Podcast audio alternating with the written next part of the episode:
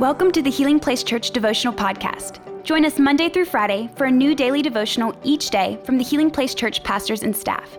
We hope this podcast will help you grow in your faith and will be a blessing and a resource to you as you pursue God daily. Hey, HPC, and welcome back to our daily Christmas devotions. We're so glad you're joining us today, and I believe God has something special to share into your life. Before we get started, I wanted to encourage you to check out Healing Place Worship's new Christmas EP, Unto Us. it's got some great songs by our team that I know you'll love and enjoy during the holiday season, so just be sure to give that a listen. Our scripture reading today comes from Luke 1. We're going to be taking a glimpse at Mary, the mother of Jesus, from right where her journey began with Christ. We'll see how she emotionally processed the news of our Savior. We'll see how she received God's favor and we'll see how she responded in obedience to the calling that God had on her life. So let's dive in. Luke 1 29 to 33 says, Confused and disturbed, Mary tried to think what the angel could mean. Don't be afraid, Mary, the angel told her, for you have found favor with God. You will conceive and give birth to a son, and you will name him Jesus. He will be very great and will be called the Son of the Most High.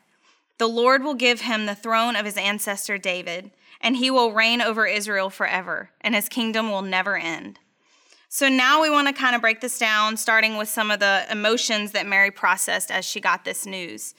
Um, there's definitely a reason for her to be confused and disturbed, as the scripture says. I can imagine there was a massive amount of fear associated with that due to the calling that God had on Mary's life. She's young.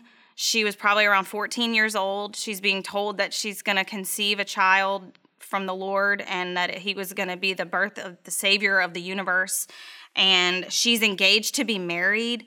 Um, she had a lot to lose her future husband, her reputation, and even her life because of what God was asking of her. This was a huge calling, but she was accountable to God and she was trusting his plan.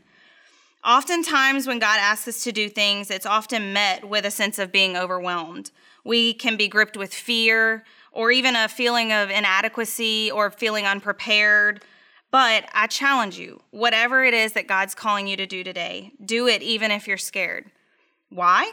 Because God always asks us to do things that are bigger than us. What a charge for our lives. The next part of the scripture talks about the favor of God on Mary's life. The idea of favor here is God's special activity in someone's life. Favor cannot be earned. My mom always says, favor ain't fair, honey, when she gets a good parking spot at the grocery store, or when she gets to move ahead of the line, or when she wins some type of prize. And I thought about that in terms of Mary. She found favor with God. She was chosen to carry the Savior of the world. I'm sure she didn't feel qualified for that role either. But the good news is, God chooses imperfect but available and willing people to accomplish his purposes on earth. And I think that's so neat. Part of that favor that came with the Lord's calling on her was the presence of God in her life. The angel makes sure that Mary knows she's not alone in this. I mean, God went as far as to give Joseph a dream to affirm the things that Mary was telling him. He will orchestrate and line up the things for you when He calls you to do something for His glory and His will. His plan is always accompanied by His presence. He has he has been with her through every step, and that's the same through, for you and me. Um, the final thing I'd like to recognize in the story is Mary's obedience. Um, the plan would not entirely make sense to Mary at the time, but she was willing to be obedient to it. The angel goes on in the scripture to tell Mary that she will give birth as a virgin. And despite not fully understanding how that all will happen, Mary does respond with, I am the Lord's servant. May everything you've said about me come true. That's in Luke 138. But what if Mary had said no? What if Mary had said, Lord, you've got the wrong girl. I cannot do this. I can't risk my reputation for this. Please pick someone else. But instead, Mary had great faith in God's plan. She trusted the Lord and she responded in obedience Lord, I'm your servant. May this come true.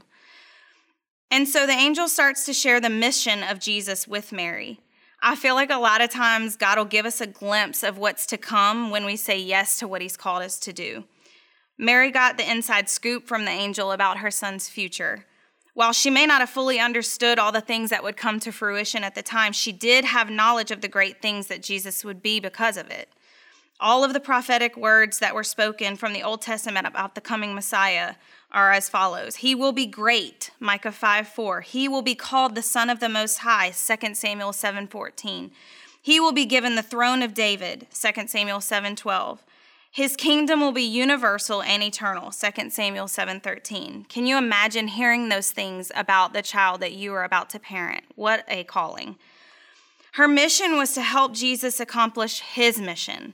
It was never really about Mary. And honestly, I love that part of the story more than any of the rest. Her mission was to help the hope of the world be the hope of the world.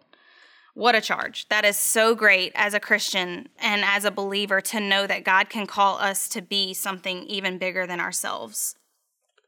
So, as we're reflecting, just remember today you are favored by God, and He is for you and He is with you always. And just like Mary, God still has plans and purposes for our lives. Make yourself available to God. Stay faithful, stay surrendered, and stay willing and obedient. Let's pray today. God, we just thank you for this time, Father, that we've just been able to come, Father, and just, Lord, we just thank you what you've shown us today in the scripture, God. We thank you, Father, that you have a plan for our lives, Jesus, that you're always with us and you're present, God. We thank you, Father, that you always show us what it is that you want us to do, God, and that you help lead us through it, Father, that you never leave us. God, help us to be willing and surrendered and obedient before you today, God. Help us to just know, Father, exactly where you are in every moment, Father. Help us to see your goodness, Jesus. We thank you for the season as we celebrate the birth of our Savior, Lord. And we worship you in Jesus' name. Amen. Thanks for tuning in, and we'll see you tomorrow. Thank you for listening. Take a moment to subscribe so you don't miss any of the daily devotionals, and be sure to share with your friends. For more information about HPC, visit healingplacechurch.org.